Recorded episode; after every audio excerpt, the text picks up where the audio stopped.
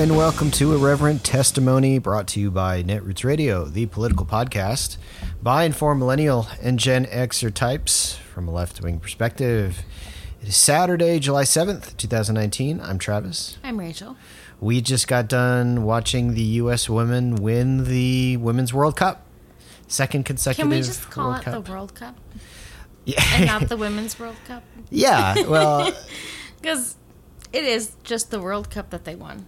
Well, sure, there is a Men's World Cup too. It's not We, played we- in the maybe same we year. should call that the Men's World Cup. That's fine with me. The World Cup. I, I, the way the rel- relative to the two teams, the way they are, we sh- should really be called the Boys World Cup. We should call it the World Cup and then those other people's cup. Actually, the U.S. men's team is uh, playing in the semifinals of the Copa America later today. Not as big as the World Cup, obviously, but some good soccer going on if you're into that. Can we just take a minute I want to take a few minutes. to talk about this? Yes. Um, you know, I- know that you love sports. Our listeners know that you love sports. You are a former athlete. sort of. Um, I don't care about sports. It's not a thing that I focus much on or care about or, or watch or, or really process or listen to. But Sometimes um, you do. yeah, I love the Miami Hurricane. When there's a good, compelling story behind it, you do. Right? Right. Can always get reach with a good, compelling story. well, but it's true. Um, and yet, this one wasn't presented to me in any way that had to have a good story. I was just sort of thinking about these women and how sometimes I think that we process our own trauma and we focus on that so much that we forget how exceptional we can be. And I think that this is a moment to really think about like celebrate like the exceptionalism of women. Mm-hmm. Some of the very best athletes on earth. Not the best female athletes, but the very best athletes on earth are women. I loved watching If this you team. look at tennis, oh, yeah. who's Yeah. the best tennis player in the world? Serena Williams. Yeah. Right? Yeah. Who's the best gymnast? Now or Simone Biles. yeah, yeah, Without question, right? sure. Best soccer team? U.S. women. Yeah. So sometimes we have to think about like our own exceptionalism and really look at like yeah, we can talk about how women are like assaulted and all the things and we can talk about our trauma, but sometimes it's nice to just say like hey, today we did really good. and look at these exceptional women and have a minute to just revel in that fact that like women can be and are exceptional. Can I expand on that a little bit? Mm-hmm. Um, it was not easy for the women's U.S. women's team to win the whole World Cup this time.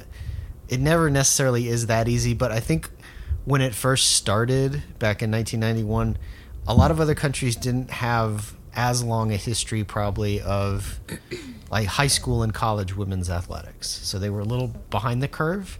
Okay. And now they've caught up. Uh, you know, Spain it went to penalty kicks. Yeah. England had a really good team. This Netherlands team was very good. I mean, it was a real challenge. So it's not just here in the U.S. It's it's all over the world. Um, you know, women's sport is being taken more seriously. And that sentence, right? If we parse that out, means that it was not yet taken seriously. yeah, if we're being honest. and some of the best athletes in the world are women. hmm That's true. Not some of the best female athletes, some of the very best athletes in the world are women. yeah. And I have to say, As a person like, who follows sports ball, how do you feel about that?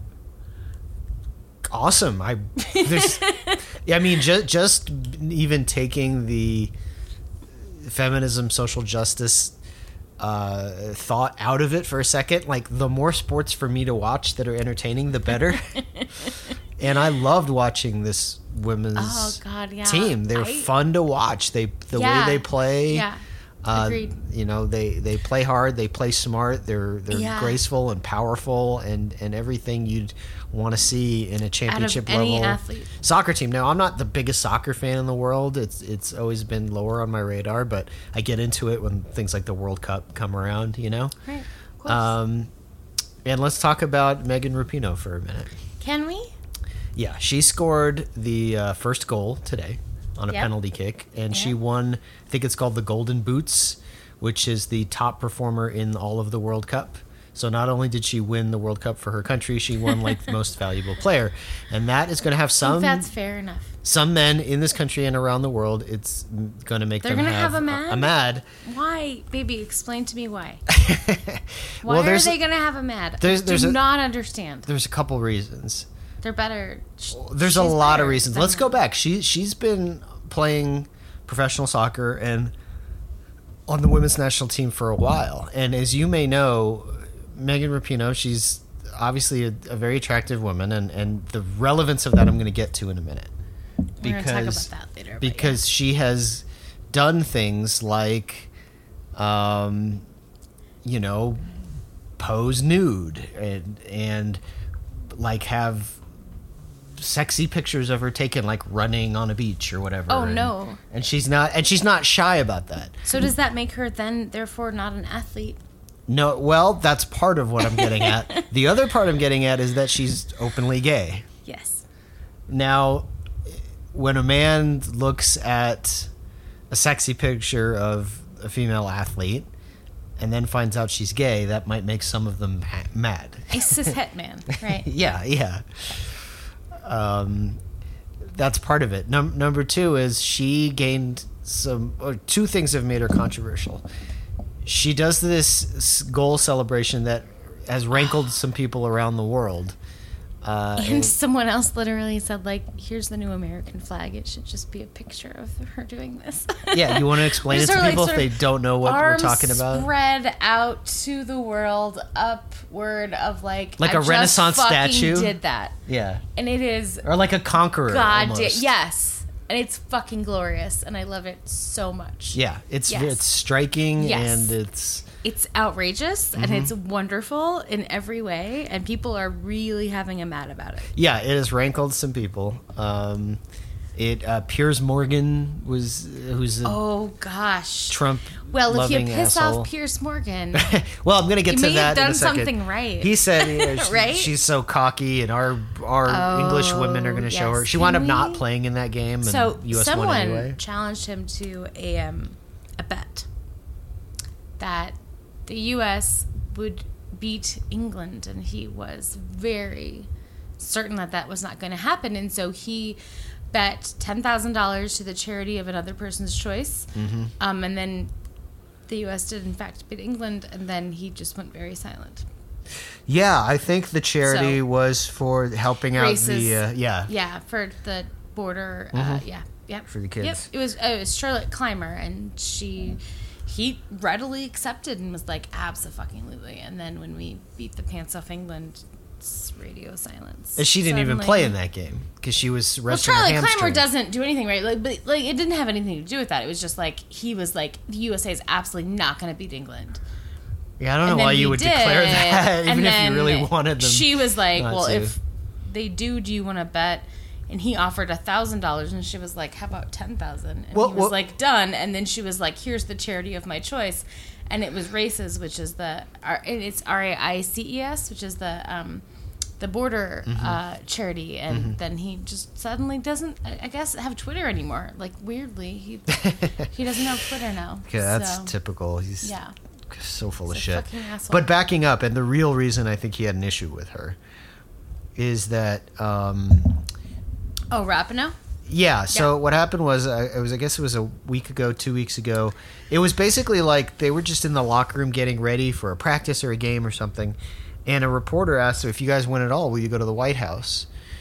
And she, She didn't. was like, I'm not going to the fucking Well, White hold House. on, hold on. Let me put it in better perspective so people understand this.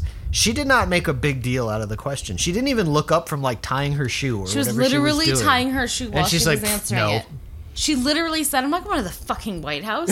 Yeah. And then she was like, she, he wouldn't invite obviously. us anyway. And then she was like, well, and she's literally still tying her shoe, being like, we're not going to get invited. Yeah. And, and- and the guy was like, "Do you think that's true?" And she's like, "Probably." I, I mean, I don't fucking cares? know. Probably, Yeah. like, but I'm not going. Obviously, like, Yeah. It was not. It was a non thing. yeah, she, the point is, non-thing. like, people are under the impression she held like a big press conference to say, "I'm not going to the White House." Is like, that a thing that people are saying? It's the it seems to Oh be the oh my impression people have. God. It's That's like she was busy like lacing up her She was cleats literally and, like, tying her shoes, not even looking answering up, a question, answering a question and Oh like and God. was like no I'm not going to the White House and he probably wouldn't even White invite House. us. Why would I go to the White House? And why would they even invite us? They're not going to do that. It Yeah. was literally a stream and then she like moved on to whatever she was and doing. And then she was talking about like how great the U.S. team is, Yeah. and like how they were going to win the next thing. And but it was like it was like a comment in passing, Yeah. right? And Yeah. obviously that pissed off the Trump people. Somehow they wrestled away Trump's phone because you know he wanted to just God say oh, God knows what. Oh, Can I read the thing that her girlfriend wrote? Oh yeah, please do. Okay, let me get my phone. Uh, Um, Megan Rapinoe's girlfriend is a uh, very good WNBA professional champion. basketball player. and a WNBA champion, Mm-hmm. and uh, wrote an article called "The President Fucking Hates My Girlfriend," yeah. and it's maybe like the best piece of journalism that I've read in a really long time. So let me. I, I loved that because when I read that, I'm like, yeah, he hates my girlfriend too. If he knew who I was, I think that's true. yeah, I, like he I, he hates lots of people's girlfriends. That is uh, that is undeniable. So Rachel's gonna gonna pull up that article. What I think I love the most about it is like it's not written in like a sort of traditional journalist form. It's just written by like somebody who loves it's like a blog post. Yeah. yeah. And like it lets us get to know Megan a little bit more and then also like the president fucking hates my girlfriend It's totally true, right? Like can you imagine being in that situation? Mm-hmm. We are dating Megan Rapinoe and like the president is shit posting about her on Twitter. Well, I don't think he did. That's, that's like- what I was going to say. Like, I know he wanted to so badly.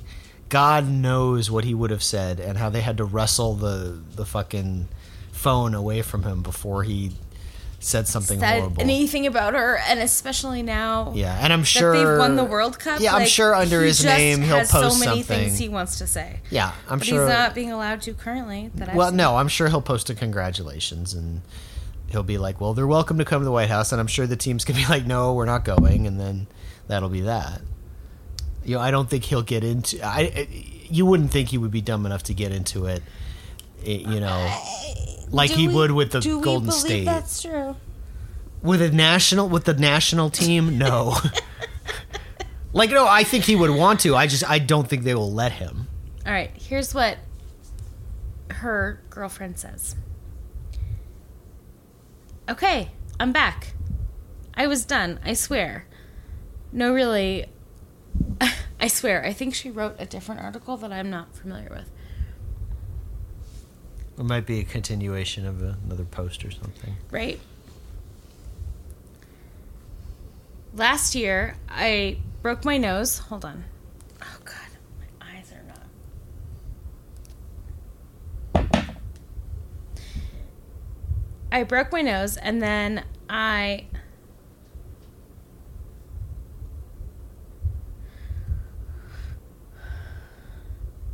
Hmm? My eyeballs don't work and my brain is hurting, so I'm going to make Travis read it, but go ahead. I'm back. I was done, I swear. No, really, I swear. Last year I broke my nose and then I wrote about it. And then I seriously did think that was going to be it for the, me in the writing game. I remember telling my editor here something like, it would take the President of the United States going on a hate filled Twitter spree trolling my girlfriend while she was putting American soccer, women's sports, equal pay, gay pride, and true love on her back all at once, scoring two majestic goals to lead Team USA to a thrilling victory over France and a place in the World Cup semifinals for me to ever think about writing again. But I'm a woman of my word, so here I am. Did, did he post something about Yeah, it? he did. Oh, I missed it. Yeah, he did. God almighty, what a fucking Yep. idiot. He was having a mad at her because she didn't want to come to the fucking White House. Two, first of all, I've got to get this on the record. So it's if it's not already clear, I'm so proud of Megan and the entire damn U.S. women's national team. That's why I'm writing this article mainly. So if you could do me a favor, let's just take a second for real and appreciate this run my girl's been on. Like, take away all of the extra stuff and just focus for a second on the The soccer sport, alone. right? Mm-hmm. Yeah. Two goals against Spain, two goals against France, while a guest in their maison. I want to That hit. means house. I know. I want to hit on a lot of other topics while I'm here, and trust me, I will. But I just think it's also really important not to forget what this is actually first and foremost about. You know, it's about a world class athlete operating at the absolute peak of her powers on the absolute biggest stage there is. Yeah. It's about an athlete fucking killing it. Yeah. It's about Megan coming through. Okay, so now that question is out of the way, I'll answer the question. The one that's probably most on your mind. And by what I mean, and by that I mean, what's it like to have the literal president of the United States of literal America go full adolescent boy on your girlfriend? Hmm, well, it's weird. Yeah. And I'd say I actually had a pretty standard reaction to it, which was to freak out a little. Yeah. That's one thing that you kind of have to know about me and Megan. Our politics are similar. After we won the WNBA title in Seattle last season, no way were we going to the fucking White House. Yeah. But our dispositions are not. And as we've been talking through a lot of this stuff, as it's been happening to her, you know, I'll be honest here, some of it scares the shit out of me. Yeah. I mean, some of it's kind of funny, but like in a really, really this guy kind of way. Like, dude, there's nothing better demanding your attention. It would be ridiculous to the point of laughter if it wasn't so gross, and if his legislations and policies weren't ruining the lives of so many innocent people. And then there's what's legitimately scary, I guess, like how it's just not his tweets. Right. Because now suddenly you've got all these MAGA peeps getting hostile in your mentions, and you've got all these crazy blogs writing terrible things about this person you care so much about. Right. And now they're doing takedowns of Megan on Fox News and who knows whatever else. It's like an out of body experience, really. That's how I describe it. That's how it was for me. But then Megan, man, I'll tell you what, you just cannot shake that girl. She's going to do her thing at her own damn speed, to her own damn rhythm, and she's going to apologize to exactly no one for it. So when all the Trump business started to go down last week, I mean the fact that Megan just seemed completely unfazed, it's strange to say, but that was probably the only normal thing about it. It's not an act with her. It's not a deflection. To me, it's more like Megan is at the boss level in the video game of knowing herself. She's always been confident, but that doesn't mean she's always been immune. She's as sensitive as anyone, maybe more. Oh. She's just figured out how to harness that sensitivity. And I think Megan's sensitivity is what drives her to fight for others. I think it's what drove her to take a knee.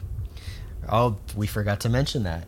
Yep. She was one of the first She Af- was white the people. first white person to take a knee and the first woman uh, During to the take national a knee anthem. during the national anthem at a sporting event Yeah, for after Colin. Kaepernick. Yep. Yes. The Megan you're seeing at this World Cup, it's an even stronger version of the one who knelt in the first place. All the threats, all the criticism, all the fallout coming out on the other side of that is now what makes her seem so unfazed by the assholes of the world. I think in trying to help others, Megan has cemented who she is. Yeah. A few 100% random and 100% unrelated facts presented without commentary. Donald Trump has never invited a WNBA champion to the White House. In 2017, when South Carolina women's basketball, coached by a black woman, the legend Dawn Staley, won the national championship, they were not initially invited to the White House.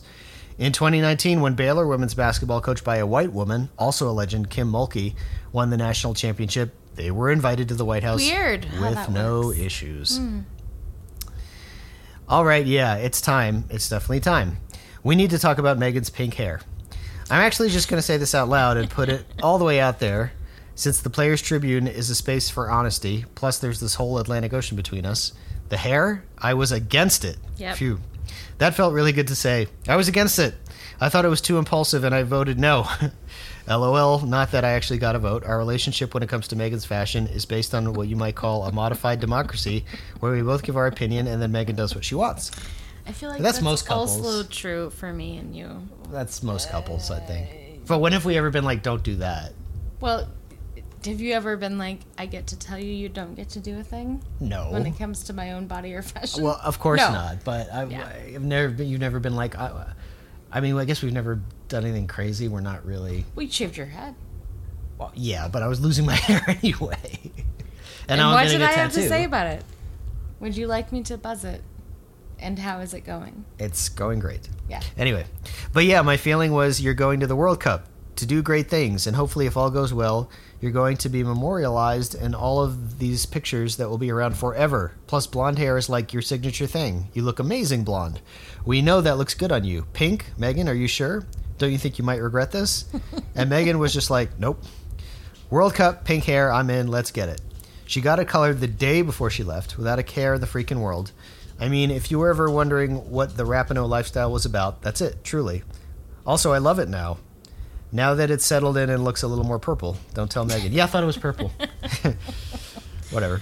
It's fine. Back to the France game for a second. A few thoughts here. One, I'm not sure if you saw, but my girlfriend, she shrugged off the rude man on Twitter and managed to play, I'd say, pretty well. Two, France. Pretty well. They were incredible. I really hope some of them are reading this because I just want them to know that. They stayed so damn tough, and I thought through the whole tournament, and that's with the presence of hosting the event too, the way they presented to make it a match late after getting down two goals early. I mean, don't get me wrong, I was 100% on maniac mode, cheering for our squad, obviously, but I still hated that anyone had to lose. Yeah. Three, on the advice of oh. counsel, I'd like to issue a formal apology to everyone who was on the plane with me last week and had to watch me fist pump like a bozo after each of Megan's goal and smash the refresh button on my phone like a, well, also a bozo after my bars started cutting out in the second half. It won't happen again. Let me be clear, it might. Except, let me be clear, it might. You guys, what are penalty kicks? No, seriously, I cannot imagine t- taking one. I think the more I watch soccer and the more I find these ways to apply it to what I get to know about basketball, the better I feel, the better feel I get for the game. Like, for example, as a point guard, I have a pretty strong sense of floor spacing. I was a point guard. Yeah. And I think that ends up being extremely relevant for soccer. I'm definitely starting to see the field, you know? And I'm noticing the way that plays develop and stuff. They just kind of develop. Okay, so that's my plus column. My minus column, penalty kicks. Like, I guess they're kind of like free throws, only if there was someone trying to block your free throw and you had to use your foot. And oh, yeah, if you missed it, you'd never forgive yourself and have it haunt you for the rest of your life. Right. So, what I'm saying is, it's not like a free throw at all. No. I don't want Megan to turn out to be an alien from another planet, but if you're good at penalty kicks, you're a fucking alien from another planet. I would, I'd I say think that might be true. I'd say if you don't get nervous when you think take penalty kicks, you're an true. alien. Like the, the the act of the penalty kick isn't hard; it's just the pressure of the penalty kick. Yeah. Anyway, I had a long thing prepared here about the equal pay debate. I was planning on making some Mm. points and going in, but then I thought about it some more, and to tell you the truth, I'm kind of done with that. If you're not on the right side of this fight and advocating fiercely for equal pay, whether it's in soccer or basketball or in any other industry and across every intersectional boundary, then I straight up feel bad for you. Because you're sad and wrong and going down. I feel that in my bones increasingly over these last several months, having seen my colleagues in the W show me show we mean business on a new CBA, collective bargaining agreement. I feel that in my bones increasingly over these last couple of years, having seen our NBA counterparts start start to stick their necks out for us more and more in solidarity did, and out of they? respect. Yeah, they did. Yeah. LeBron was did. with that. Yeah. And I feel that in my bones increasingly, right fucking now, having seen these indestructible U.S. women national team women stand up for Goddamn right. themselves, and this seriously can't be stressed enough, crack a lawsuit over the heads of U.S. soccer while they go out and grind for a freaking World Cup. Oh, right. They're, they literally are more profitable than the men. Yep. Because they win. They Cool. are literally more profitable. Yeah, so there's really no excuse for. Tell me them why. getting paid What? Less. Why? What? Too long didn't read, pay us. Yeah. They told me I should make some predictions, lol. In the first semi, I've got those frisky little Americans taking down England by a score of 2 0. I feel like we're vibing right now, and the offense is really humming, so yeah, this one's USA all the way. Quick note on methodology I may have to make the prediction that results in me getting a summer trip to Paris. I think that one was ended 2 0. Yeah. It was 2 0. Yeah. She's right. In the second semi, okay, so I won't reveal my sources, but I heard this major scoop on the Netherlands might be a team people are sleeping on. But I then I guess on the other hand, you also have Sweden who thumped us in the Olympics, so that's a cool final maybe. I don't know. I feel like these teams probably know each other really well, like a classic neighborhood beef. How am I doing? Should I keep faking it here? Let's go with the Netherlands 2 1.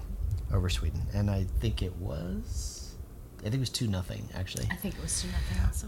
Wait, let's do a story time. I've been lucky enough to hear a few awesome stories about the U.S. women's national team in my day, so I feel like since you've put up with my decidedly non expert World Cup semifinal preview and been so cool about it, I owe you one of them here. I'll actually tell you my favorite. All right, so it's halftime of the 2015 World Cup final, and of course, if you're reading this, you know the score 4 1 US. Carly has her hat trick, that is three goals. Lauren has one, and Japan has their one. And I think we're all among friends at this point, so let's just be real. It wasn't even that close. It was over, dudes. World Cup over. Yep. Amazing. Party. Yep. Except these world class athletes, world class athletes, being Yep. these world class athletes, there is no off switch in sight. These women are in the locker room at halftime, and they are taking it as seriously as if we were tied at one. People are talking strategy, going over plays, breaking down miscues, doing the whole bit, straight up just biz as usual. And then, and then there's Megan. She's sitting there and she's seeing everyone game plan and keep their game faces on and do the normal halftime thing, and she gets it. Of course she gets it, but like still, you know, still. There is something inside of her that just cannot deal. Cannot deal with the ceremony of it at all. Cannot deal with the bullshit. And she tries hard to fight it, tries not to say anything, tries to say, stay somewhat relaxed. But then at some point, the girl, I mean, come on, she can't help, help herself. We're gonna win the World Cup, she blurts out. We're gonna win the World Cup. We're gonna win the fucking World Cup. And then they won the fucking World Cup. And that concludes story time. Yeah, I think that's also right. Well, there's more to her. There's more. There's much more, and it's about like how sort of Megan sees the world and how like you know so read it uh, if you can find it. keep um, reading it. It's yeah. so good. It was the best thing I read this entire week. Um, it made my goddamn day. And and hey, they won the fucking World Cup. They sure did. They won the fucking World Cup. They definitely did. Um, so we had this conversation the other day. Like, right? We were. It's been July Fourth, and and we've been sort of dealing with this idea of Patriotism. and what does it mean Yeah. to be patriotic? And I am a Yeah. big, even though I'm not what you call a patriot at this point anymore in any classical sense.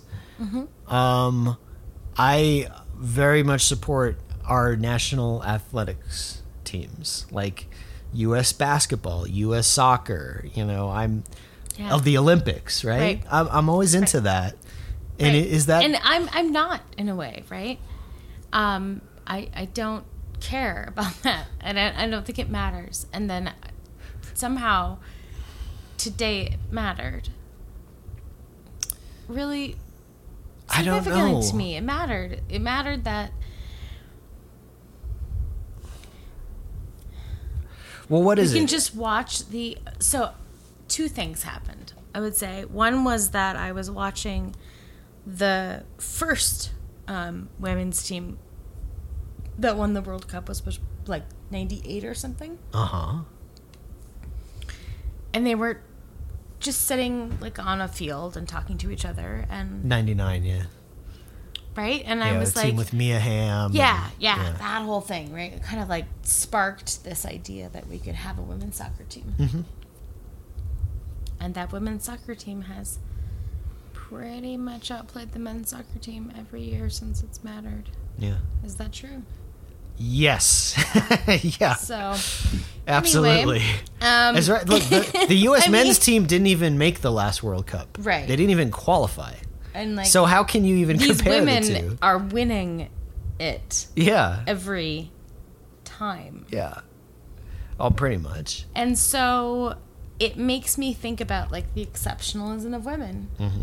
And I remember watching that with you, and, and like they were just talking amongst themselves about like how good it felt, and also like the sort of camaraderie that they had, and and um, and then they started talking about just the sport, and it wasn't about equal pay, and it wasn't about anything else. They were just talking about the sport Mm-hmm. and how this person made this goal and did this thing and that that whole idea and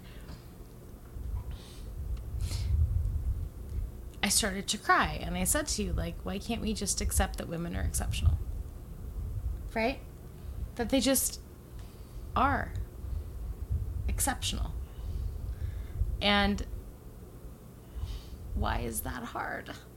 right? Oh, Why is oh, that hard? is that hard? Where do we start? Exceptional. Where do, would we even start? And there are women that are better at sports than men everywhere. Mm-hmm. Is there a better tennis player than Serena Williams?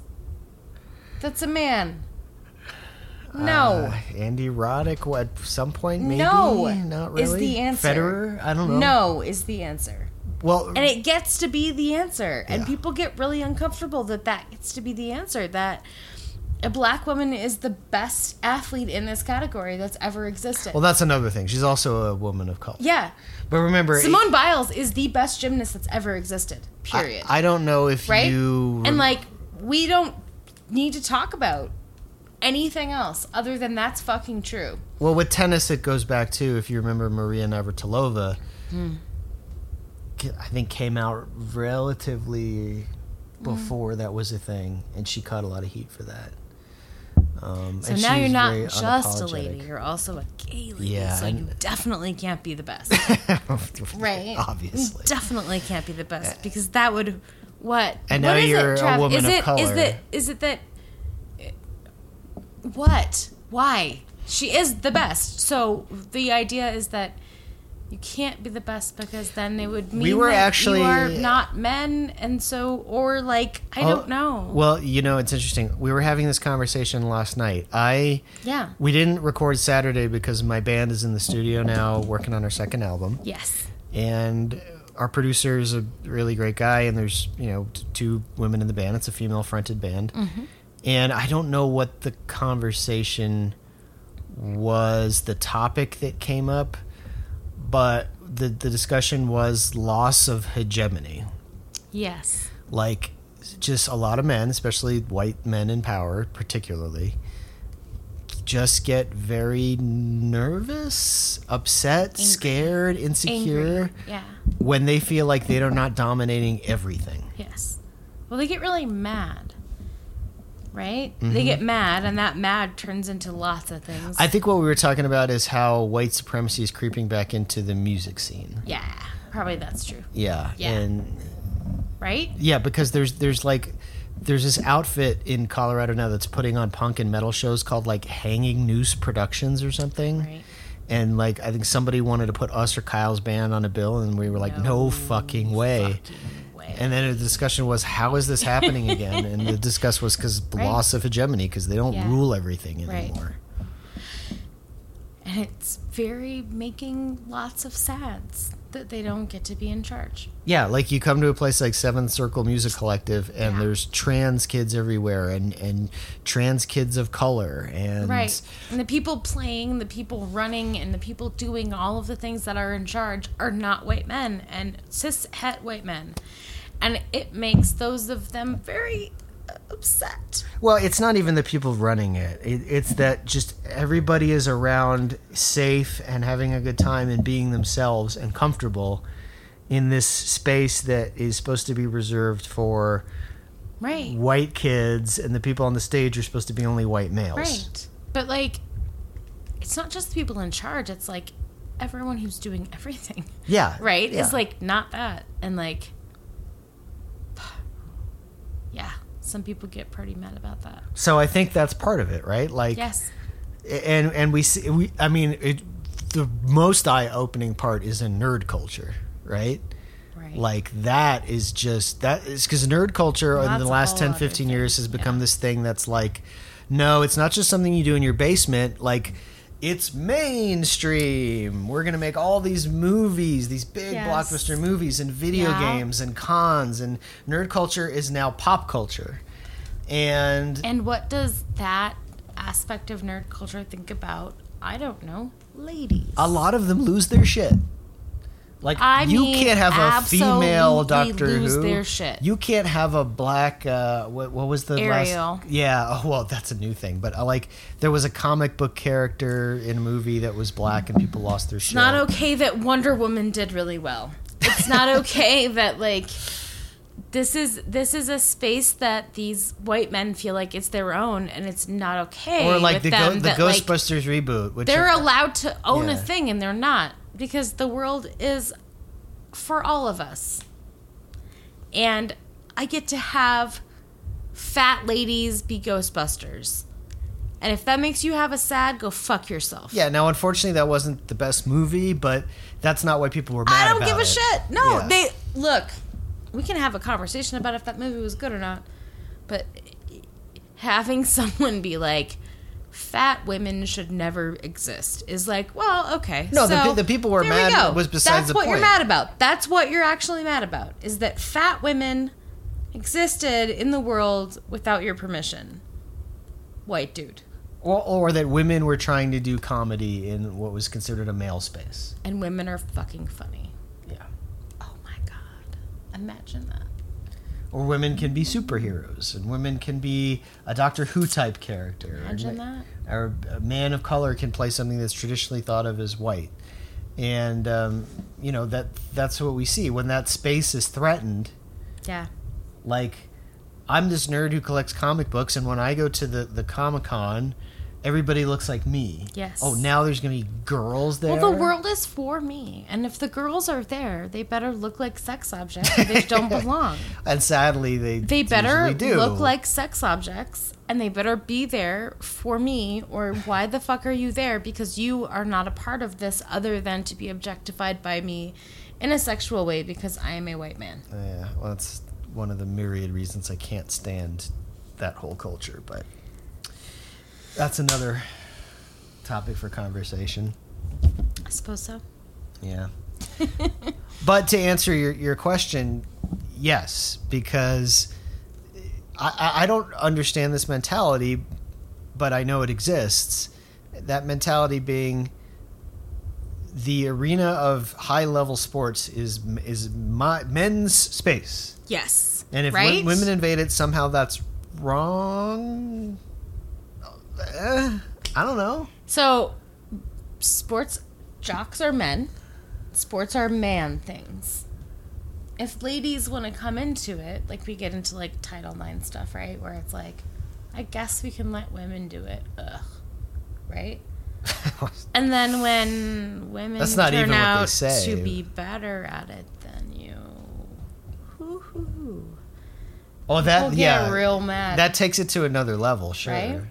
Because it's fine if like if like it, it- it- you, you guys can't see me but like i'm like a pretty femme presenting like not skinny but not like just you know woman just a human.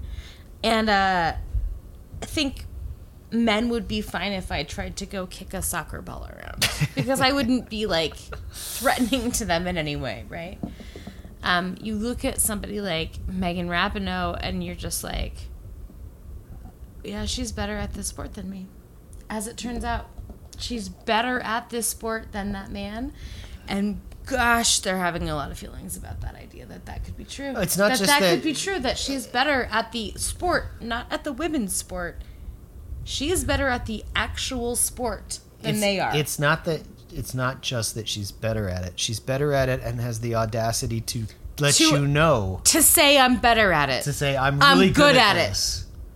This." Because men never do that. I'm better right? at it than you, and also I'm gonna do this thing with my arms and admit that I'm fucking good at it because I just won the fucking World Cup. Because men never do touchdown celebrations or No. celebrate after a big No. dunk in a basketball No, game. No, why would they do that? Or the male soccer players don't people- slide along the field and take their shirts off, right? They don't do things like that, right? They just very humbly walk back to their their team and say, They "Oh, very humbly walk back and say, "Yes, I, I, I'm, I'm, I'm taking my yes. We, did very good there, and we should continue." No, fuck that.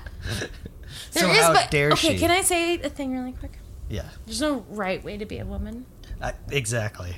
So like, Because if she was understated, they'd complain yes, too. yeah. They'd Why, like, why didn't she, a celebrate more for America? Yeah. Yes. Yeah. And then Why doesn't she love her country? She celebrated more for America, and now she's this horrible, arrogant, shrill woman.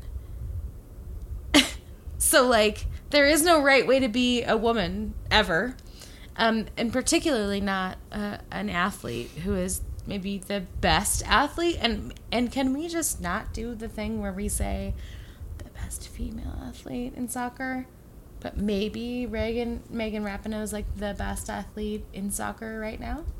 The best American athlete, I would say for sure. Yeah. Period. and without having to use her gender, we can just say that's true. Mm-hmm. Yeah, I think it is. yeah. I would say I think she just won the fucking World Cup. I'd say uh, Christian Pulisic so- for the men's team is up there, but he's Did he win the World Cup? no, he's not surrounded by enough talent to do that. But you're. you're Did he win the right. World Cup? No, and he's too young. He's got years to go to be So seasoned. we can say the best American athlete in soccer is Megan Rapinoe. I think Yeah. that's safe to say. yeah Yeah. the best gymnast that exists, right? Simone Yeah. Biles. And we can talk about how they're women, but that doesn't make them the best female athletes. It makes them the fucking best athletes in their sport. Yeah, I think that's totally safe to say. It's not a thing we get to say very often. Yeah. They're always the best female athletes, but like sometimes they're just the best in their sport. And when you look at the women's national soccer team, I don't know how you make an argument that that's not true, right? hmm I mean, the men didn't win the World Cup, did they? They didn't even get to the World Cup. didn't even get to the World They're Cup. trying to get to this next one, and I, I'm hoping they will. Uh, but no, you know, We just won the World Cup.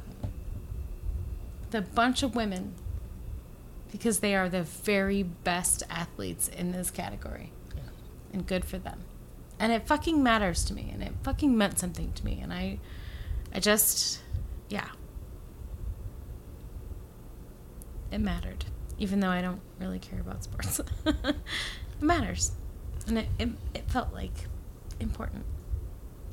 so we have a few minutes left in this first half. In the second half, I'm going to get to the Fourth of July Oh.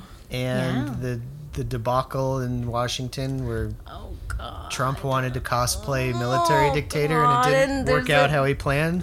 Good thing that And he couldn't that, read that his. we went to uh, the Revolutionary War at an airport.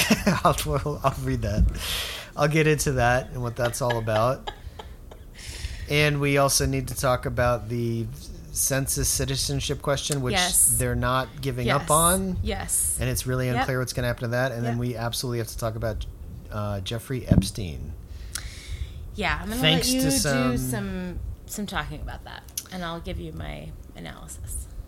Yeah, I mean, there's there's. So a the thing ton you've been following for a long time, Yeah, and, I've sort of like been like secondarily following it, but this is a thing that's like a very Travis thing that you have been following for a while.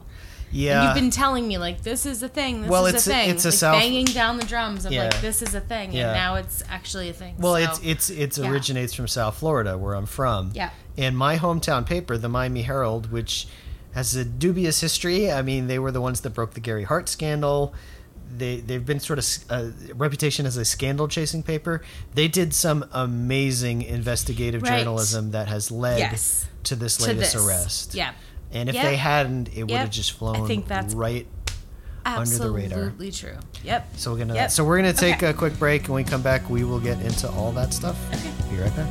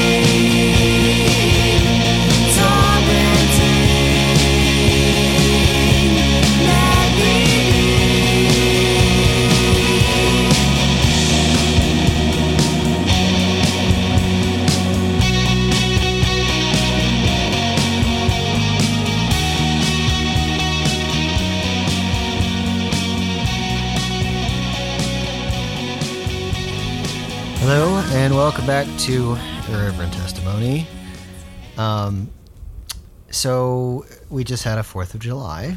We did. Of course, there was a. Uh, we spent our Fourth of July at an anarchist punk metal show. My band was playing. At a DIY venue, which is like even better. Mhm. Um, flags were burned, and it was just lovely. I had the best time. yeah, Yeah. it was a good time. Yeah. Um, Um, I want to talk about something personal for a second, if that's okay. yeah, please. Um, uh, chronic pain is a thing that like is hard, you know. Like I'm a person with functional chronic pain, and that most of the time I can sort of get by with my day, um, go to work, and like exist in a space, but that's not always the case. Um, today is one of those days where like it hurts. And I'm doing the podcast because I can, but like what I want to do is just like lay down. And I think it's important to acknowledge that like a lot of us are going through that. Mine is endometriosis. I know people who suffer from migraines and from uh, fibromyalgia, from like all kinds of things, right? And if you're not a person who has chronic pain, it's hard to understand. Um, and I know that we often feel like burdens to the people that are around us, but I don't think that's true. And if you're going through that, I would just tell you that, like, I know it's really hard. And, like, you're okay. And take your meds, and do what you need to do, and get through the day. Um, and talking about it is important because it's a thing that happens, it's a thing that exists. And so we should acknowledge that it does. yeah. Yeah. And it affects my life sometimes in a real way. And even though this doesn't necessarily affect you, and the big push to try to have less uh, prescription opiates in the market, there are some chronic pain sufferers who are kind of caught in that yeah. crossfire, In that middle. Right. and it's hard for them to get the meds they actually do need. Yes. I Um, would count myself among those, although I have managed to find that um, like CBD and pot helps in a way that makes me not dependent on opiates. Prescription opioids, yeah. but that those things definitely were like absolutely essential um, and that people's abuse of those substances does not make you need them less No. um, and that's a thing that like is really that's like really hard to explain and to sort of make people understand yeah. um, so if you still need those things, you need them, and I I will fight to the death for you to have Well, them. And also, yeah. I would love it if everybody had access to things that I have access to, which is CBD and pot, right? And like things that Yeah, there's there's Are no not reason now addictive. for people to be fighting Right. pot anymore. It's Right. just so ridiculous. yeah, um, which we're gonna have to- that's another Biden thing that may come up at some point. I mean, it will come up at some point. There's just so many other important things right now uh, with Biden, but in any event, So that's where I am. I'm sorry that I took up some of the podcast, but I think it's important to talk about because I think people I will Feel speak ashamed. for the audience when I say no apologies necessary. Thanks. And this is a topic that we'll also get back to, I'm sure. Okay, what's next? Um, well, let's talk about the Fourth of July. Okay. So Trump's whole thing where he wanted to cosplay dictator with fighter Mm-hmm. jets and tanks and like missiles rolling down the street like he was a North Korean like it was a North Korean Right. parade. He's a military dictator. Right. Yeah. Uh, Didn't work out. Now, part of that was the weather, but most of it was the Pentagon just basically saying, "No, we're not. We're not doing that." Really? Oh. That that hasn't been talked about much, but he there was a lot of pushback from the Pentagon.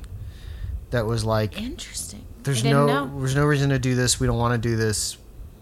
no, basically, they kept telling him no, and he kept saying yes, and they they sort of compromised with him, but they kind of threw it together very late. So there were two tanks that never rolled anywhere. That just kind of sat on a thing.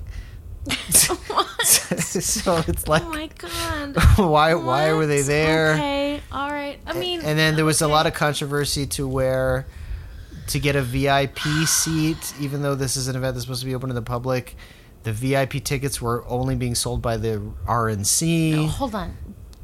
VIP tickets were being sold Yeah, by the RNC. or given or given out, but they were given out to, To wealthy donors. donors. Yeah, Okay. and all that right. was very much So we're clear on that. against the Okay. spirit of. Anyway, Okay. to make That's a long story short, it was it was it Yeah. was pouring rain. The whole thing was a mess. They didn't get to have the military jets, or at least most of them. The turnout sucked. Um, like the, some of the pictures I saw, there was about half the turnout for when I told you I went there to was that like 200 people. when I went to that I don't know thing in true. Homestead. Remember Yeah. with the minor league baseball stadium? It was about half that, as I recall. Oh, oh, buddy. Yeah, it Oh, just buddy. wasn't that good. And then it, Didn't it turn out right. Well, no. Mm. It turns out what it what it was was a was a opportunity to make a campaign ad, which is not only horribly unethical but very illegal. To use that event to make a campaign ad, and that's what they Yeah. did. And there's some there's people going after him for that, and we'll see what comes of that. But the whole thing was gross and stupid, and I was really honestly half expecting to, to put on a general's outfit and like literally cosplay army man Yeah. and make a, a big bellicose speech, but he didn't do that. He tried to make a patriotic speech, but he because it was so middle of that, can we rainy. talked about the I'm gonna get to that. yeah. Because it was so rainy, he had trouble apparently reading the teleprompter, so he just started. That's what he says. so he decided to wing it, and that went really well. Okay. I'm gonna read a story from the USA Today. Okay. Just just do it. Trump faults rain teleprompter for flub about quote airports during American Revolution. Okay. President Donald Trump said Friday that a teleprompter mishap led to his much mocked July 4th flub in which he talked about defending airports during the American Revolution. The teleprompter went out, Trump told reporters as he left the White House for a weekend at his golf club in Bedminster, New Jersey. It was a very tough week, Yeah. uh, so he had to take the weekend to play more golf. Yeah. It just went out. It went kaput. Is he talking about the country or during during his Independence Day speech paying tribute to the military, which is not really what July 4th is supposed to be about. Trump sowed confusion when he began talking about air defenses during the American Revolution, which took place more than a century before the invention of the airplane. No shit. Our our army, our army manned the air. It rammed the ramparts. It took over the airports. happening? Trump said of the fight fighting force created by the Continental Congress in 1775. There was no air travel in 18th century America. Trump, who has derided Democratic opponents like Hillary Clinton for using teleprompters, did make use of one of his big did make use of one for his big 4th of July speech, but he said the rain foiled its usefulness. I guess the rain knocked out the teleprompter, he said. I knew the speech very well, so I was able to do it without a teleprompter, and it was hard to look at it anyway. So this is what I love about Trump.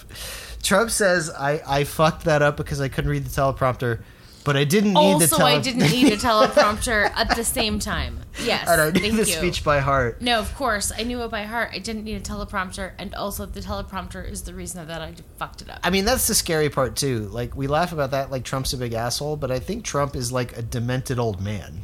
Like, because that's the kind of thing that It works. when you go, you know, It's uh, not to make light of it. to imagine that that could work, but then you think about it, yeah, and you're like, yeah, of course y- it works. You go see your of course, grandparent you or uncle, my dad, in hospice, right? And you're like, yes, Oh, of Dad. course. Like we we want to make light of like we want to make excuses for right Yeah. these things that happen, and also understand on our own what actually happened, and those two things can be different.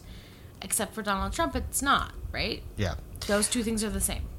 Trump did not explain why. Given the failure of the teleprompter, he began talking about the airports in colonial America. Here is the full riff oh God. on the American Oh Revolution military. In June of 1775, the Continental Congress created a unified army out of the revolutionary forces encamped around Boston and New York and named after the great George Washington, Commander in Chief. Um, hold on. The Continental Army suffered a bitter winter at, of, of Valley Forge, found glory across the waters of the Delaware, and seized victory from Cornwallis of Yorktown. He was not Cornwallis of Yorktown. He was No. Cornwallis of England. Right. It was at Yorktown, I think he was trying to say. Our army manned the air. It rammed the ramparts. It took over the airports. It did everything it had to do. And at Fort McHenry, under the rocket's red glare, it had nothing but victory. And when dawn came, their star spangled banner waved The fuck is defiant. happening right now? what is happening right now in your in your like brain, Oh, God. right? It's- Uh, of uh, imagining what what is happening. We have what plants crave. I don't know what to tell you. okay, all right. I I, literally like I don't know what to tell you. Uh, So, the look, situation if- that we're talking about. if that, you're a that situation conservative- doesn't fucking exist. If you're right? a conservative So- and that makes you proud and patriotic, what? to hear somebody spout incoherent nonsense about airplanes and airports and Cornwallis of Yorktown, then great. I mean, okay. You love that, but you hate the U.S. women's team winning the World Right, Cup. I don't know yeah, what to yeah, tell you. Yeah, yeah, like, like, of course you do. So, all right, peace out. Good night. Just go live in a different world that I live in. It's fine. That's fucking crazy. So that was a huge embarrassment. Yep. And like, you know how like you can be like mad at your uncle that he like made a mess of himself at Thanksgiving, right? But you're like, well, Still family. at least like nobody else saw. This isn't that. Everyone else saw. This isn't your fucking drunk uncle. This is your literal, like, dad in front of the world being like, here's, yeah. And you're like, oh my god, we didn't have airports during the Revolutionary War. Dad, stop. But you can't, because you can't. Because you fucking voted that way. So here we are. And, um, your dad just said that I don't know George Washington like went to the Revolutionary Airport at LaGuardia and like didn't Hopped do well fighter or jet something. or- I don't know what he said, but like that's a thing we have to deal with now. yeah. Yeah, and we aren't like, oh my man, my racist uncle sucks. No, it's your goddamn dad, and you're sitting at the table, so let's address it. Yeah. Yeah. So anyway, let's talk about the uh, census citizenship question. Sure. So the Supreme Court basically said no, or at the very least, like we need a better rationale. With the well, there point, is no like. Right. It is no. The Supreme Court said no. well, this You is, can come back. Hold on, Roberts left it open ended because he said no because you know you, we're not buying. The majority is not buying the rationale about the Voting Rights Act. Um, yes. Now they didn't even cite all the evidence that is really just about racism, and they, like they had emails that literally said racist This is about census question to make sure the dark people don't vote. Like they did shit Right. like that, and that was brought to light, but the Yes. it was brought to light late, and the court couldn't consider uh-huh. that. Now it will come up in more oral arguments if it goes back to that. If they have like They choose to hear it. they choose to hear it, which they've already made their decision that I feel like they're not going to go back on, which I- is why I, I feel am- like it's kind of done. I am who not knows? gonna bet on that. I don't trust Roberts. I think Roberts could open an emer- he could do in whatever he wants. In this moment, um, God, you're right. I mean, of course, but like in Well- this moment, right? People have to not have the census sh- question on the ballot. Well, here's the thing: the government and the Commerce Department were like tried to rush the Supreme Court into, you know, just doing their bidding, and said, Yes. "Well, we have to have this answer by June 30th because that's when we're going to press." Right. And like a couple days before that, the the decision came down and said no. No. and then they're like, "Well, no, we actually have all the, plenty of time. Don't worry about it." That's what Trump is saying now. And now to make things weirder, a couple days after that, the I think the Justice Department and the Commerce Department was like, "Nah, we're done. It's not going to happen in 2020." because looking at what you're asking them to do is sort of like of course not right Yeah, but then Trump turned around and said, "No, no, we are going to do it. I don't care what you just said. In fact, I'm going to say that was fake news." okay who's gonna do it who can he make do it well, that's the thing. His lawyers are like, "We we don't know." We, they're like no you, they kind of already did a thing that you can't like no and he's like no i'm gonna make it happen because i'm the president yeah. But in in reality, like the Supreme Court has looked at this decision and said like that's a really bad idea, and I think that it like fundamentally um, destabilizes the electoral process, and so no, Uh, And that's not what be like, Robert's decision no. said. He can just be like, "Do you want to rethink it?" Is all he can do, and they can be like, "Not really." Um. Or I- they can rethink it and they can decide entirely differently.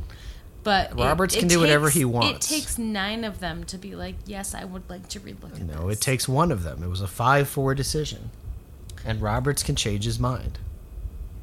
fair, but the decision stands in the meantime, For the moment, and to relook at it is a whole other thing. But they he have could. to decide to do it. he they could- have could- to decide. He could call for an emergency. Roberts could call for an emergency session in and they could September. be like, no. It could. He doesn't get to decide what or decisions are heard. the the lawyers right now are working on some bullshit rationale, and you know I don't think this thing is over. no, I don't. I don't either. trust the Roberts sure. court. Of course not. It. Of course not. Right? Like no. Nor is like voting rights or anything else. Yeah. Um. But no, I agree with you. It's not over. Right now, we're in okay shape, and who knows what will happen. I think is probably the best way to think about it. hmm Right? and the okay in terms of the uh, concentration camps for asylum seekers the news just gets worse and worse. We had an inspector general's report this week that backed up everything the reporters were saying. Despite the ig report you still have republicans saying oh it's lies it's nonsense it's not true. But we know it is and people know it is and there's there's some movement and traction. We have to keep up the pressure though because you know the only thing they want to do is wait for it to die down and keep doing what they're doing. So we have to yell and scream about this every single day and we have to take action on it we have to take affirmative immediate action um, if that means if there's a, a camp in your city to show up and protest and put pressure on your local law enforcement, your local representatives, your state reps, your congresspeople. We've got to keep the pressure up non-stop. It has to be a, a non-stop assault on this. Otherwise, it'll get worse. Right. Because we know they're still separating children. Look, I, I don't I don't know exactly what else I can say other than like crying at you. Um, I don't want to do any more of that, but it's not a joke. It's a serious thing, and like there are things that you can do. Um, and then there are harder things that you can do, but there are absolutely things that you can do that like may make some kids not get tortured by the state. So I would ask you to do them. Yeah. And uh, outside of that, I don't have a lot to say. Let's uh let's talk about the Democratic field again. okay. Um, Biden is flailing. Um, He's still the leader for the moment, the most polls say, but I had a, a, a, a nice white man tell me that uh, I didn't have a right to be against Biden because most black people support him. Um, Okay. and th- this is not a black person telling me this, but you know, of course not. Um, Because a black person wouldn't tell you that. right. And so my argument is like, well, I'm just gonna watch him run for a while and see what happens because I think that in the end Well, this is what's we're gonna watch Joe Biden run for president. and Everyone's gonna go, "Oh, right, that guy." No. Well, uh, this is this is what's what? happening. when I ended my conversation with this person, I said, you know, regardless of who wins, right? I will. We're gonna support the nominee. ho, Yes. fucking support, knock on doors, absolutely make sure that person wins. But while we have a choice, can we think about what that choice might be? Who the best choice actually Yeah. is. Not who we think is the most quote electable. No. Who is do the best choice? Actually, want Because that- we can all go knock on doors for no matter who it is. Yeah. Let's pick somebody. Let's back up though, okay? Because here's what's Go going ahead. on. Yeah. We were worried for Joe Biden in the sense that oh boy, Biden's going to run and all these things are going to come to light in terms of him being overly touchy-feely with women and inappropriate with women and the Anita Hill thing. Yep. We haven't even gotten to that yet. What what everybody's been digging into and there's more stuff every day is his record on race. Yes. And his record on race is problematic. Can we talk about what it is? We yeah, absolutely. Do you I mean, think we should? The, I mean, the big thing that has come up, and this is because Kamala Harris brought it up in the debate, is his record on okay, busing. But that's, a thing. That's, just the tip of the one- iceberg. That's literally like such a tiny piece of what is problematic about Joe Biden but he when also it comes but, to race. But here's the stupid thing, right? He I don't know if it's stupid or if it's just this was his his strategy. He invited this by saying I I worked across the aisle with all these segregationists. Now I don't know that he called them segregationists, but the He guys didn't. he was Right. citing Yes. were segregationists. right. And that So- left an opening. And if you're Kamala Harris or anybody, you're going to take that opening and say, "What the fuck, man? This is right. not something you brag about." And and while we're while we're at it, let's investigate your record. Uh, and that's what she did. So I want to talk about not just busing for a minute. Yeah. If we have time. We have plenty of time.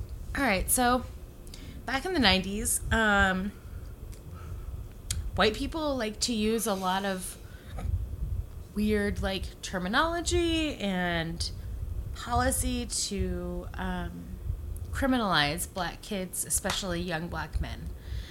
And how they did that was couple pronged effect. So one of them was um, this idea that there were these uh, super predators, right? That were young black men who were super predators in that they were young black and men. Yes. Um, Ultra violent and Yes. rapey. And, And the reason that the crime rate was the, what the crime rate was was because of these super predators. yes. This turned out it's absolutely not true, as you can imagine. It's absolutely is not true, um, and it's a thing that you should not defend in 2019. But that's a thing that Joe Biden is defending. Um, so what happened was that, that was used. This idea of these like you know super predators was used as a way to um, forward the crime bill. The next thing that was used to forward the crime bill was crack Yeah. right? And so we had two things there, right? Crack was like destroying people and making them into again like super predators and also crack babies. And those were kids that we should just absolutely give up on, right? Because they're kids that are not comebackable. Um, these are kids that that their mom was a person who used crack, and so And the kids are going to have They- neurological problems Yes. and behavior problems. and, and absolutely not be able to come back from it. Like Now, they it- are just absolutely not human beings as we know them. it turns out Right? that aside from low birth weight, none of that None of out to be is true. It's much more dangerous if you're an alcoholic and have Yeah. a child than if you are a crack addict and Yes. have a child. Mhm. None of that was the thing that we talked about back then, but that's all true. That's the actual truth of it. Um, and Joe Biden was really interested in making policies, right, and laws around the idea that super predators and crack babies were a thing. Let's go back before that to the busing thing again because it's Yes. important to note Okay. that Yeah. what Biden Yeah. was advocating for was he said, look, of course segregation is bad, but we cannot force the, the states to do it and it won't solve the real problem anyway. Which is a, just a cop out way of saying, you know, don't piss off the white people and let's keep the status quo. Well, so I hold on. His letter, right? Oh, yeah. Well, if, this is how it effectively worked, right?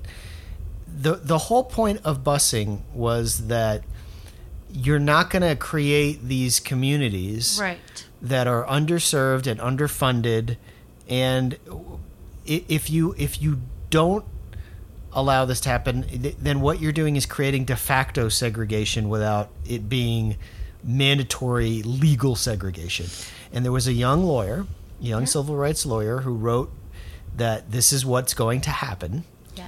and that young lawyer's name was Elizabeth Warren, and she vehemently disagreed with, you know, this decision that Biden and others, many others, supported. Lots of Democrats, not just Biden, and she basically said, "What's going to happen here is de facto segregation. You are going to have these poor." communities of mainly people of color that are not going to have the same funding and the same resources and it's basically going to be like before Brown v. Board, just you know, without it being codified into law. Right. And she was exactly right. And we're still Yes. in the year 2019. Yes. That is exactly what we're still dealing with today. Yes. Because what it's about is funding. It's about the idea that you live in a school district and that school district is determined by city council and that school district is paid for by property taxes. And so richer people have more property taxes that they pay and they pay more money to those schools. And there's more money in people that have system. less money and less property taxes because they're like renters, for example, right? Don't pay as much property tax. Mm-hmm.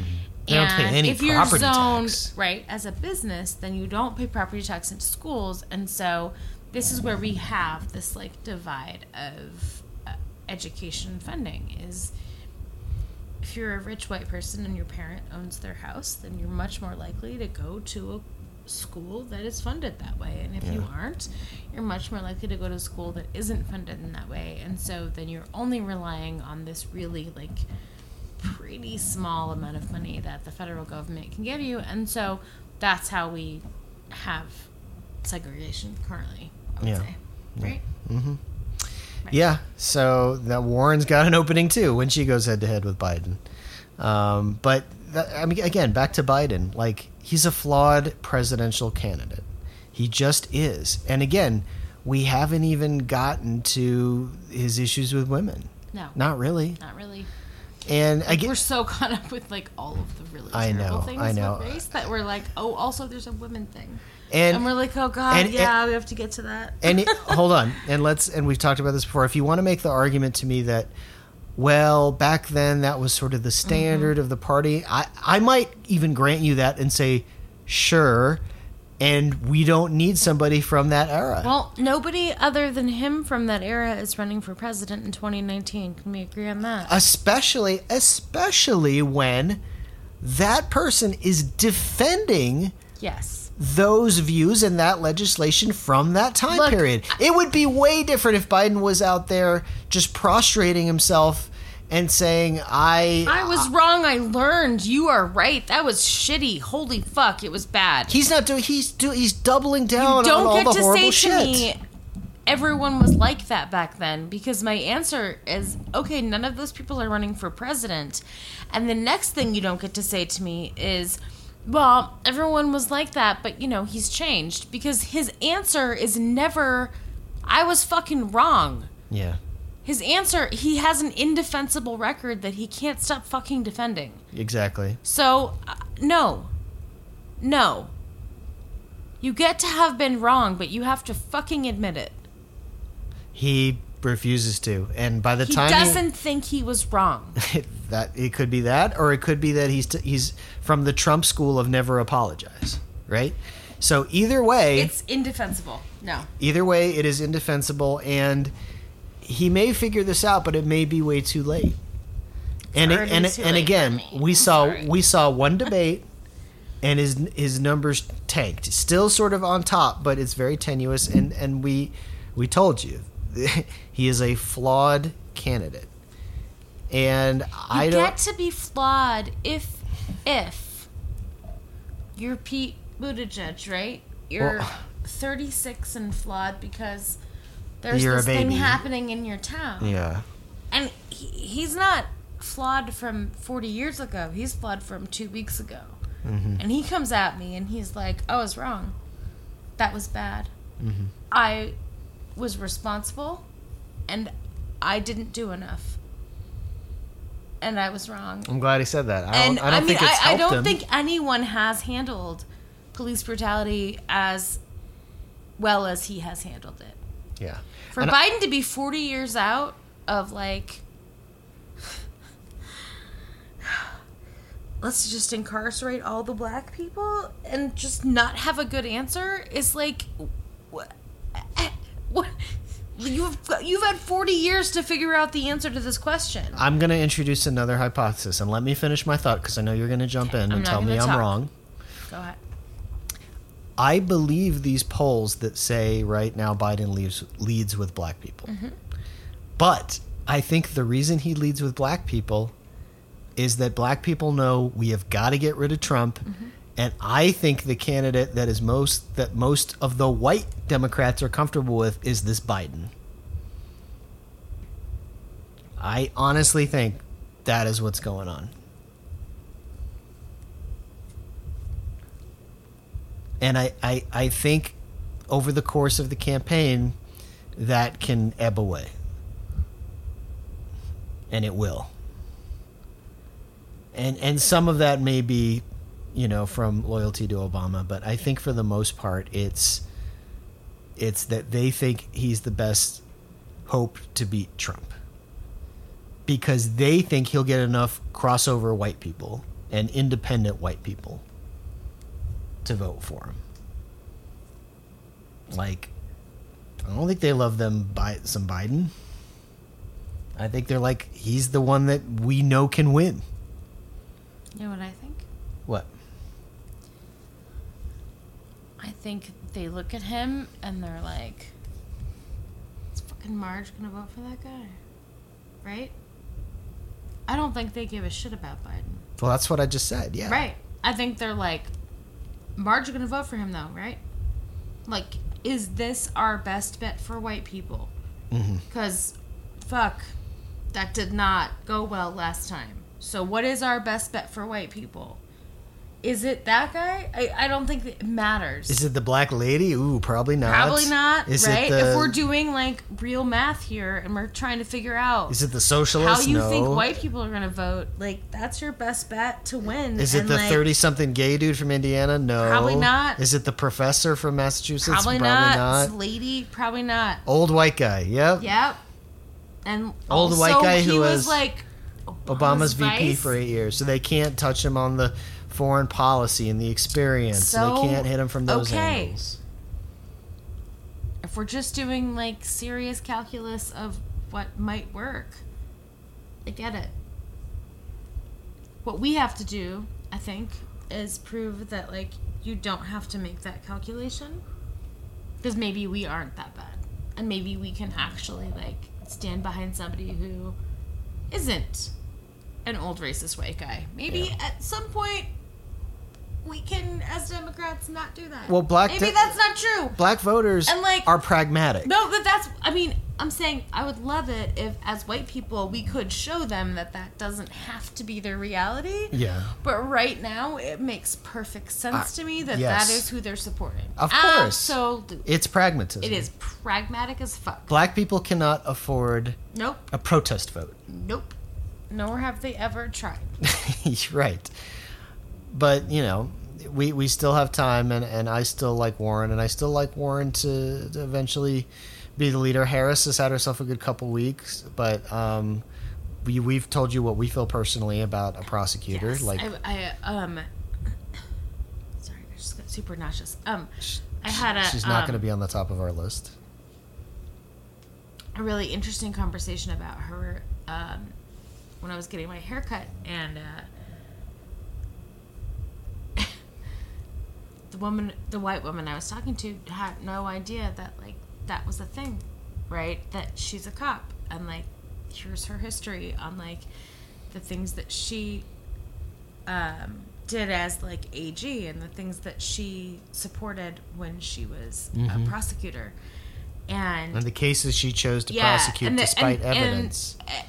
um, exactly. And the cases that she chose to really see through that were obviously um, indefensible.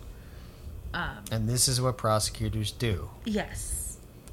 And this white lady had no idea what I was talking about. I was like, well, if that's true, what the fuck? And I'm like, yes. Yes, it's true. That's the It problem. true, and also this is why I don't support Kamala Harris. And she's like, but she's a black woman, and I'm like, yes. I'm like, Yes, and she's a good politician, and she does a good job in the Senate. She's just not our choice for president. And once again, full disclaimer: if she's the nominee, we will knock the doors and make the calls I mean, and do no the matter things. who is, right? Yeah, even if it's John Delaney, who it's not going to be. like, yes, go Delaney That for would president. be a weird day, but yeah, I'll go knock on doors for that guy and be like, it's that guy. It's not Trump. So Well, we're I mean, good." we knocked on doors for Right? Kerry. I know. We were not excited about I will Kerry. knock on doors, y'all. And you should fucking too. If it's not where we are right now, right? Yeah. So what you have to do, regardless of. And I would say at the same time, while we have a choice, I would really like it if we made a good choice. Right? I, I'll knock on doors for anybody. But that's the thing. We have we good have choices. choice, let's really come together and think about a good choice. We let's have- come together and think about what that choice should be, so that when I'm knocking on doors, I don't feel like shit about it. right? We have good choices. We do. You know, We do. a ton, but at least some. And I'm not telling you what choice to make. Castro Like, is a good choice. I like Warren Castro. is I a good like choice. Warren. I like Booker. I like Booker is a good choice. a lot of these people. Gillibrand, I could live with. I could live with. Yes. You know, then it gets dicey, but they're still all better than Trump. I will knock on doors for all of them. I will knock on I will doors. knock on doors for Joe Biden for fuck's sake. knock on doors for Marianne Williamson and Oh talk about God, your- right? Your, oh, I guess I will. your- I guess I will. Yes, that's true. that is a true statement. If that is the reality that you all bring me, because you're all going to vote in the primary, and you decide that Marianne Williamson to be in is the your next best debate. bet, Yang is going to be in the then next like, debate. okay, uh, you know what? I'd put Yang Travis actually and higher I- than a lot of these people. Travis and I will vote for and knock on doors for Marianne Williamson.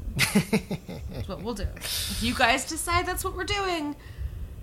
Also, I heard a really interesting thing about um, Yang. oh, go ahead. Uh, this whole idea of like universal basic income. Uh huh.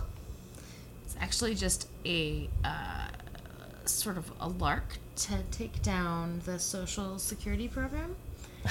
Um, and like any like social programs that we have.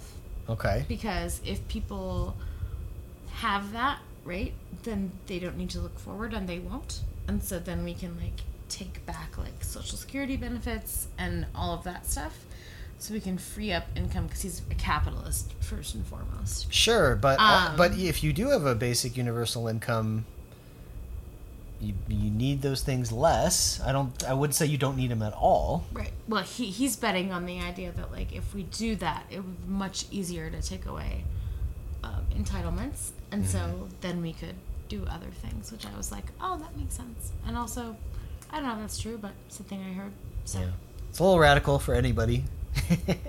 so is it universal basic income but that's much more radical. and using that to take away i mean doesn't seem that radical to me it seems like yeah because the people who need it don't anymore Sure, sure. Right. So- It, it, it, but that's like that's Henry Fordism, right? Like yes. The more money is out there, the more people can buy he's the shit we're selling. fucking capitalist though Of course he is. He's, from Silicon like- Valley. What yes, did what did we expect? Yes, exactly. So maybe like, not that he has any chance. I'm just saying like this is the thing to think about because of course we're all like, Well, he's "Yeah, one. Of, he's one of these. He's one of like, these capitalists that sees like if you're hollowing out your consumer base, Right. no one can buy my shit. Right. And most of them don't see that. They just say, I can pad my bank account right now, and that's all I want to do. Right. So, Right. yeah. Yeah. That. That thing. Great. All right. Well, this was super uplifting. Uh, Um, more so than last week, I would say. I mean, the whole first half was about the women's national team, and that was uplifting. It was so nice. Yeah. I wish they, they could do that every week. Wish I could feel like that kind of sense of like, yeah. But, uh, you know, Sometimes women are exceptional. uh, often they are. I think almost always they are, And, sometimes almost always men are not. it's really important to think about that instead of just all of our trauma. It's really important to think about how exceptional we are. yeah. And, and Yeah. again, it, it's so important when there's little girls out there Yeah. And there's you understand as a girl you're raised with these ideas that Mhm. you can be this you can be a teacher or a mom A nurse. or a nurse or a secretary basically But right you'll also always be a teacher and a mom. right It's just what do you want to add on to that? And being an exceptional athlete who's a better athlete than any human being on earth isn't a thing we're no that's we the thing do. boys do that's the thing for boys Right. So right or, or tell look, your you fucking could you could be a successful lawyer and executive but then you better forget about it having a family or Having a being a, mom or having a wife. and you definitely won't have a relationship, yeah children, or any life because you will just be a shrill cunt who nobody wants to deal with.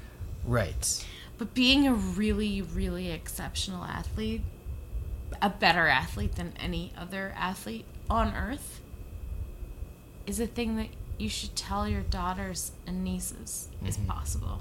yeah Because right now, the most exceptional athletes on earth are women. Well, that's about going to do it for this episode. Um, our schedule might be a little weird going Yeah, it's forward. gonna get weird. uh, I think uh, Netroots is going to p- play this one on Wednesday. Won't be able to play it Saturday night. I'll have it up later today. Um, but I'm going to be in the studio for the next couple months, mostly on weekends. So, with my band, if you give a crap about that, which you probably don't.